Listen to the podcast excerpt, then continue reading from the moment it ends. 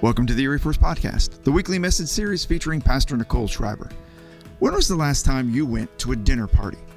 Did you know that Jesus himself loved to get together with all sorts of people and share a meal? Today we're continuing our series called Dinner with Jesus.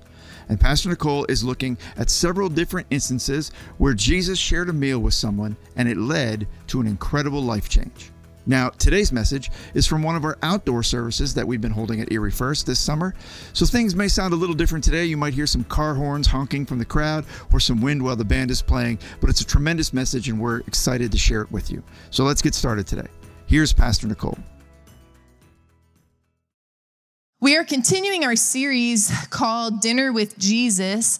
And to start today, um, you're gonna have a pop quiz. Are you ready for a Pop quiz. I wanna know what your food IQ is. Okay, what your food IQ is. So it's in your uh, bulletin here. If you got one on the way in, looks like this.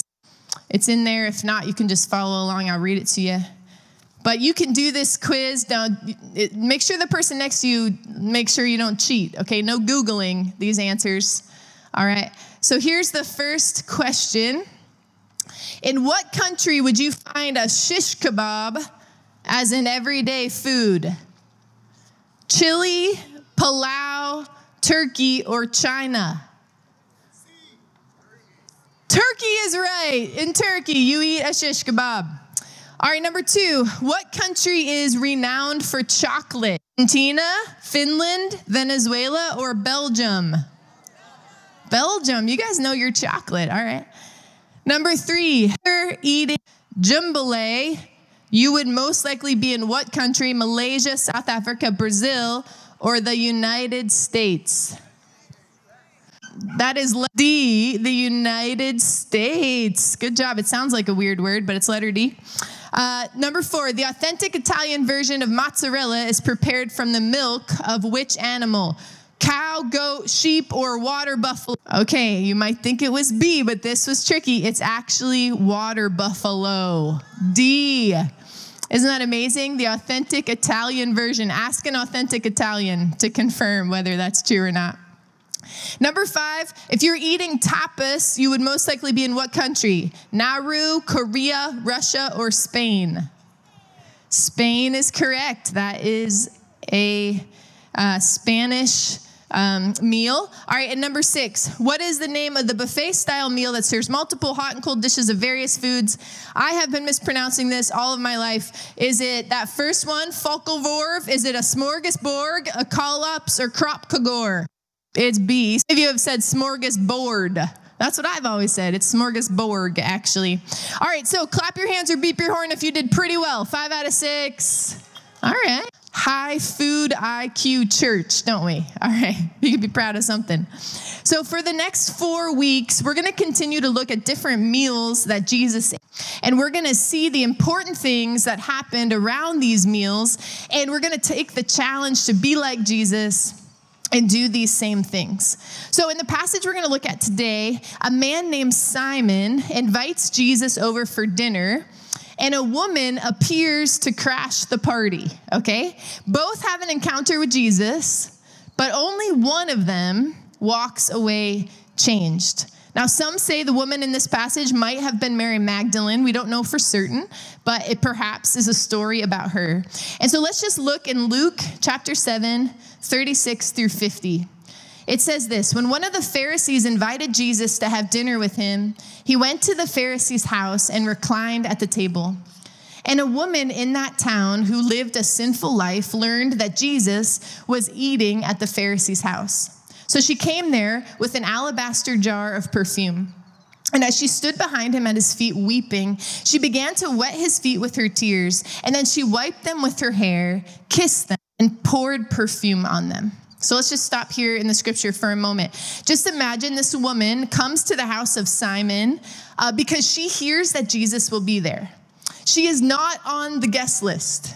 Okay, she is not an invited guest. However, it doesn't seem that Simon is trying to kick her out. So Simon is allowing her to come in, and she doesn't seem to be intruding on dinner. It says that she was standing behind Jesus. So just imagine for a moment, maybe she was standing in the corner, uh, trying to just get a glimpse of Jesus, admiring Jesus. She didn't want to interrupt dinner. She wasn't trying to be rude, but she just get her eyes on Jesus. What I love about this moment we see is that this woman went where Jesus was. She got as close as possible in whatever way possible. She didn't say, I'm only gonna go if I get a few minutes of focused time. Uh, she, she didn't say, uh, I, I, don't have time to just go there and, and, and, and just be there in case I see him. She said, I wanna be with Jesus so much that I'll just go there. Will you just let me even stand in the corner? And so she's standing there. She has come prepared. How many of you would say you always come prepared? Like today, you have your sunscreen, you have your rain jacket, you have everything you need in case something happens. You come prepared. Well, this woman is prepared. She brings the most valuable possession she has a jar of perfume. Now, think of this too. Jesus could have asked her to leave. Jesus could have said you weren't invited. Jesus could have said you, maybe you're being too much of a distraction, but Jesus didn't. He welcomed her. She began to cry. We don't know why she began to cry, but I'm wondering if maybe she began to cry because Jesus welcomed her even though she wasn't invited. In her, her humility, she even uses her own hair to wipe Jesus' feet. Maybe she planned to give it to Jesus as a gift, as a thank you.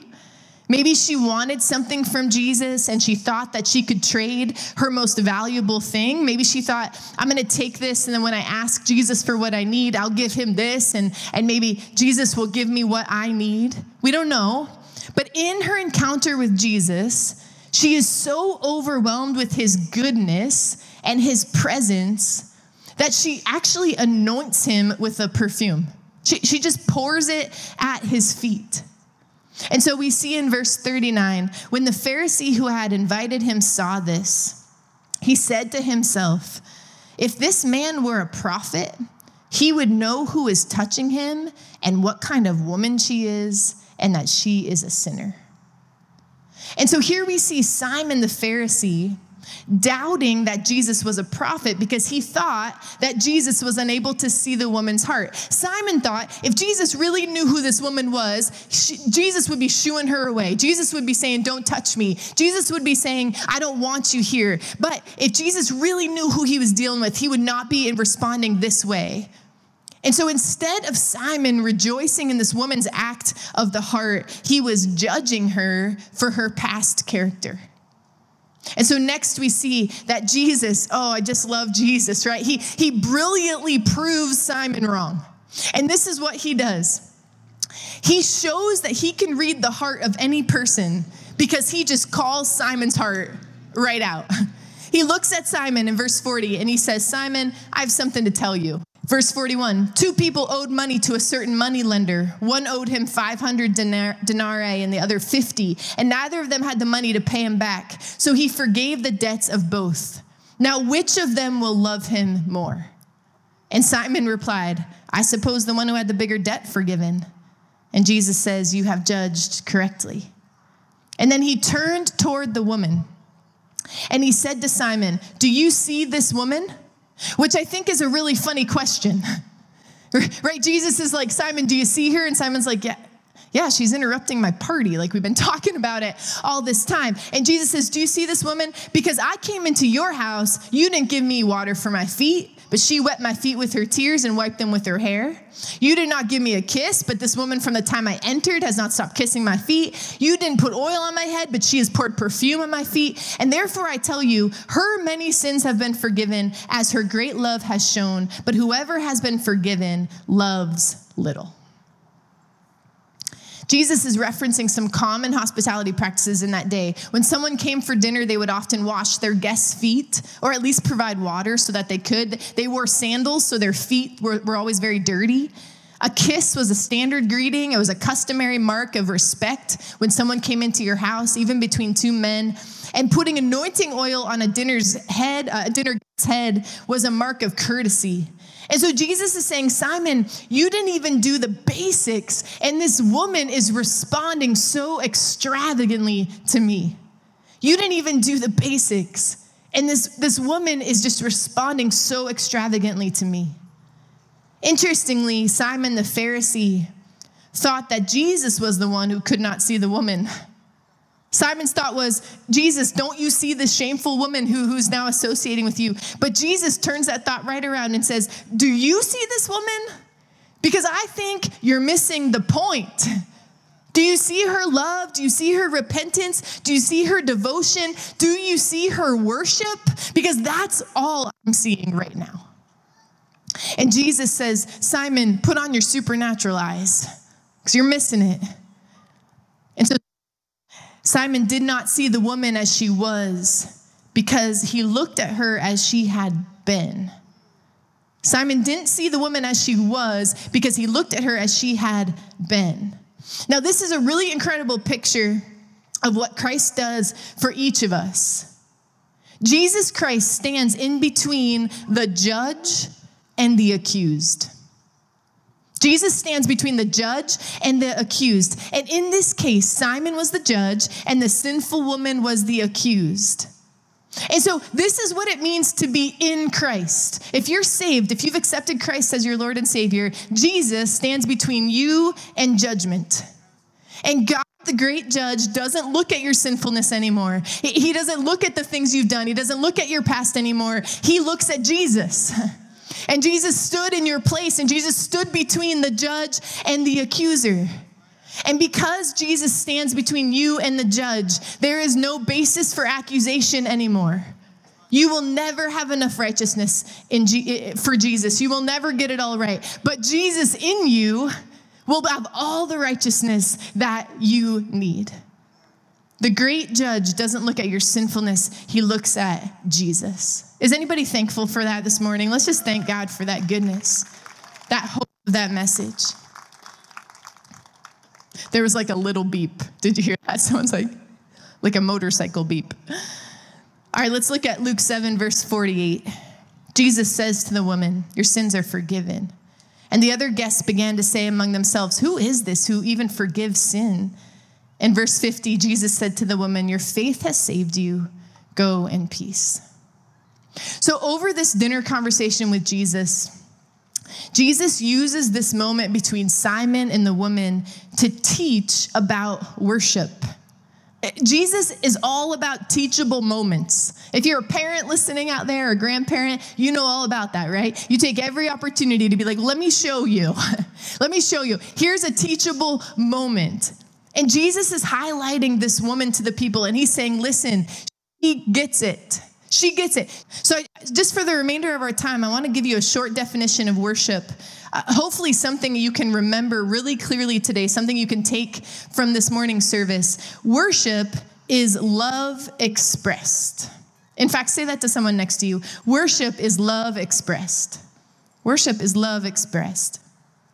So, I'm going to look at those two words a little closely. First, the word love. Worship is when we express our love to God. You were created to give and receive love from God. When you give your heart to Jesus, He gives you the ability to love Him. And God gives you a new heart so that you can love Him. In Matthew 22, a man asked Jesus, What's the greatest commandment? Jesus said to him, Love the Lord your God with all your with all your soul, with all your mind. This is the first and greatest commandment. Loving God is the most important thing we do with our lives. Loving God is the most important thing. And we should determine how, to figure out how to love God more and more every day that we follow Him. Now, sometimes in our lives, because of circumstances, because of difficulties, uh, because of, of just time that goes on, because of lack of focus, sometimes that love in our heart for Jesus, that love can leak. Sometimes it's a slow leak. Sometimes it, it happens all at once. But Ephesians 6 says this that the enemy is shooting arrows at you. Did you know that? Supernaturally, the enemy is shooting arrows at you. And you know what he's trying to do? He's trying to punch a hole in your heart with hurt or offense or judgment or, or a lie. And if he gets that arrow through, if you receive it, if you let it through, boom, you got a hole in your heart. And then maybe maybe you're mad at God or you get disappointed at God or you get distracted from God. And then these holes in your heart they make your love leak. And if you feel like your love for God, maybe you're here this morning and you feel like your love for God used to be strong. Maybe it used to be uh, something you could tangibly feel or understand. And maybe you haven't felt God in, in a really long time. Maybe you would even say, just, just between you and the Lord, you would say, Yeah, my love has grown cold or it's, it's fading away. I, I want to tell you this morning be honest with Him. Like, it's okay to say, Hey, God, I think my love is leaking. I don't, I don't even know where the hole is, but it just doesn't, it doesn't feel like it used to. I, I don't feel as passionate about serving you as I used to. I think my love is leaking. God won't be mad at you for telling him that. He won't be intimidated by a heart that he needs to fix. Listen, that's his specialty. He's the master at that. He's the only one that can do it. He's a master at, at making our hearts whole again. He can do something about it. I would venture to say that almost no one else can, but God can do something about that. He can fix your heart so that your love isn't leaking for Him anymore. So, worship is love expressed, but first you have to make sure that there's love in there to express. So let's, let's look at that second word, expressed. I want to use an analogy of a marriage, maybe, or maybe you're in a marriage or a relationship. And um, it, it doesn't work real well. Now, Joel's never done this, so this is not a live example. But if it, it doesn't work real well on your wedding day to say, well, I told you I loved you 30 years ago. If it changes, I'll let you know. That's not how it works. In fact, a marriage or relationship, you have to communicate and express that love often, all the time. And God has created us to communicate with Him. He's created us to walk and talk with Him from the very beginning of time. In fact, in Genesis 3 and 4, at the creation of mankind, this is really interesting, every conversation was initiated by God. Every conversation.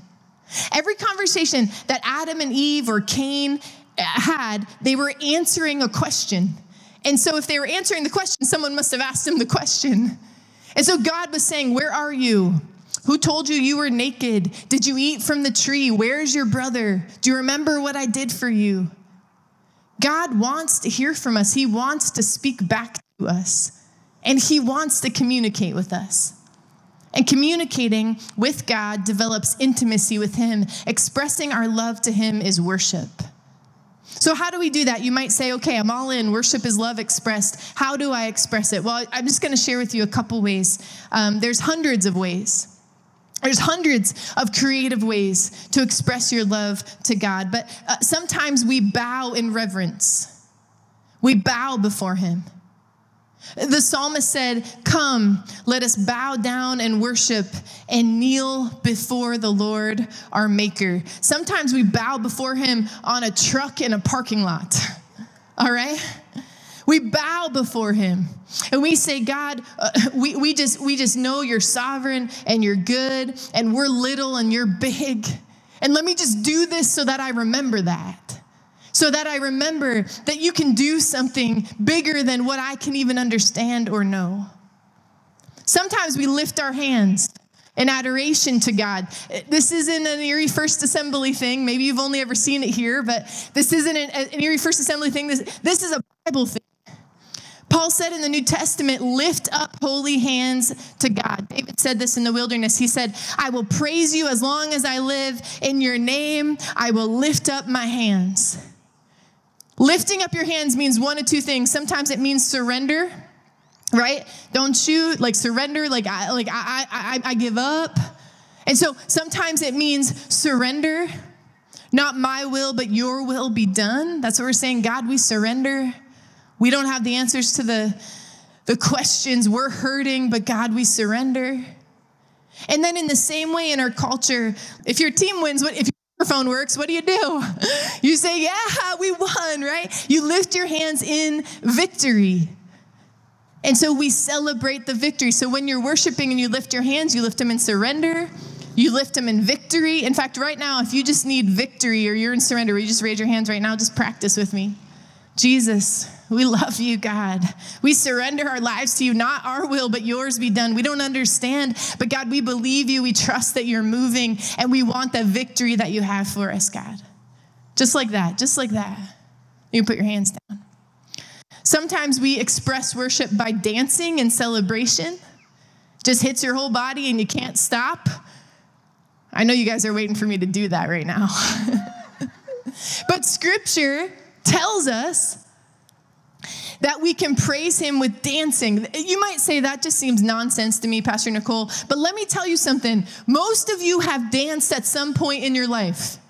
You danced when you got your new phone or your new shoes or whatever. You danced when he gave you the ring. You danced when your team won. Listen, I know some of you chest butt total strangers at, at basketball games because you're excited your team won and you don't feel like you can move your foot for Jesus. This is what we do when God's overwhelming love for us. Sometimes we bow in reverence, sometimes we lift our hands, sometimes we dance in celebration, sometimes it's a sacrifice of praise. The writer of Hebrews said, Through Jesus, therefore, let us continually, all the time, everywhere, in all circumstances, continually offer to God our sacrifice of praise. In other words, we worship Him when we feel Him, we worship Him when we don't. We worship Him when we feel and see the blessings all around us, and we worship Him when we're hurting. Worship isn't just something that we do, a worshiper is who we are because of who God is.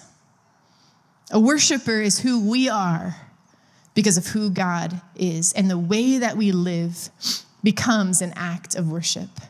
Okay, so in another conversation with a different sinful woman in John 4, 23 through 24, Jesus talks about worship clearly, and this is what he says Yet a time is coming and has now come when the true worshipers will worship the Father in the Spirit and in truth, for they are the kind of worshipers the Father seeks. God is Spirit, and his worshipers must worship in the Spirit and in truth. And this scripture says this that the Father is seeking worshipers, he's looking the Greek definition of seeking is carefully, diligently. God says, I'm seeking worshipers.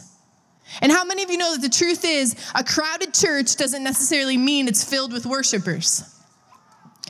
A crowded parking lot doesn't necessarily, mean it's filled with worshipers. God sees right to our heart. He's the only judge, right to our motive. And Simon, he looked great on the outside, but his heart was wrong. But the woman who was repentant and broken before God, she was the true worshiper.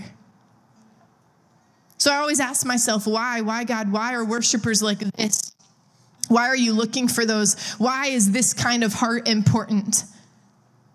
And this is what the Lord told me this week is because a humble, submitted heart to the Lord draws breakthrough. A humble, submitted heart to the Lord unlocks the miracle.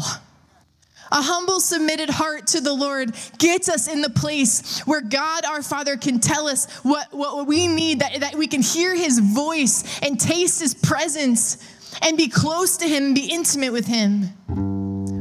Is seeking worshipers, and I think sometimes we assume that God's probably looking for somebody else more qualified. Maybe you've thought, He doesn't want my worship. I can't sing or I can't dance. Or, or, or maybe there are better people out there, people who know their Bible more, people in the church longer. I'm just gonna go ahead and let, let Pastor Quint and the worship team sing for me. I'll just watch. I mean, they do a better job.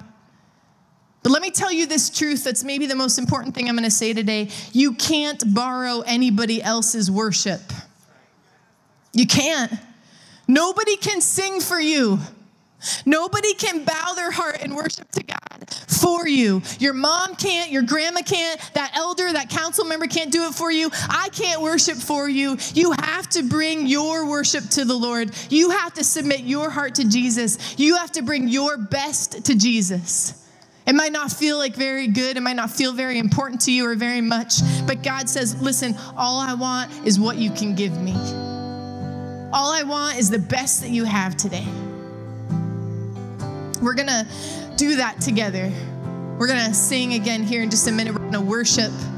I pray that you look at it even differently than maybe you have in, in, the, in the previous time. But First, last week I introduced a challenge that I really felt like God, Jesus gave me for our church, really specifically for Erie First at this time.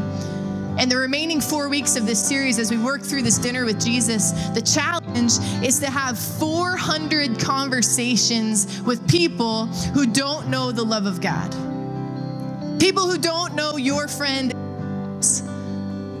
people who don't know your friend Jesus. And these conversations can happen over a meal, over a cup of coffee in a backyard, each at a grocery store. The conversation can be simple. The idea is that you share your faith, your hope, your peace, what you've experienced, the love of God that you know, just with someone in your life. And so at the end of each service for the next several weeks, every time we're outside, we're going to have a time we're going to have a time for you to come down and mark just one of these boxes if you had that conversation. I want to remind you these boxes are not counting these boxes are not counting people. We would never reduce someone's life to a box on a on a board, okay? What this is counting is our obedience to God. It's counting our to God's check. And each mark represents a each mark represents a conversation. And you are marking this box in faith that the truth you shared will grow into faith in Jesus. We aren't in charge of the results, okay? That's God's job. Let's not pretend that, that we can do anything supernatural. That's God's job. What we're in charge of is to be obedient to spreading the message of the cross and the resurrection of Jesus. And we're called to do this as a family, as a body of Christ. And, and I can only imagine, and I want you to imagine with me, what can God do with 400 conversations about his love in our city in the next four weeks? What could God do with that? So you might say, yeah, how does worship connect to this challenge? Well, let me tell you, honest worship draws people to God. Honest worship draws people to, the, to God. The world sits up and takes notice. Some of you have felt like, you know, I don't know how to share my faith. Maybe you feel weak, feel like you don't, you don't have words. Maybe you're not confident enough. But listen, worship is a witness, it's a testimony. Full God.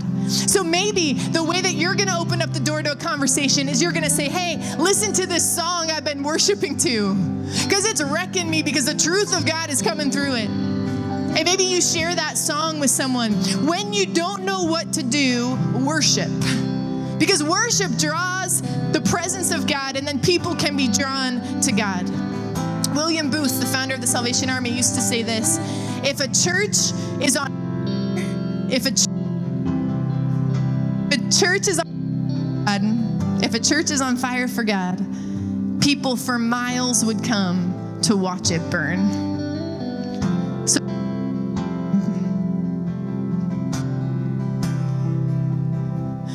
So during our worship time here for the next few minutes, if you had a conversation, I want you to come down and use these markers on these tables to just put an X in one of the boxes. Doesn't matter which box that you choose. And I want to encourage you to really engage in worship in these next few songs. So would you stand? Let's just thank God for his goodness. Let's let's raise our hands, let's dance before the Lord, let's bow down, let's do the hundreds of other ways that God has given us to worship him. So I'm going to pray and then we're going to finish strong in worship today. Father God, I thank you that you are worthy of our worship. Jesus I thank you, God, that what you want from us is broken and repentant hearts. You don't want perfection. You don't want a God, you just honest worship with all that we have in us, God, and you'll meet us here. And so, Lord, would you set our church on fire, God? Would you help us worship you? And would you do something we've never seen before? God, we're waiting, we're trusting. And it's in your name I pray. Amen.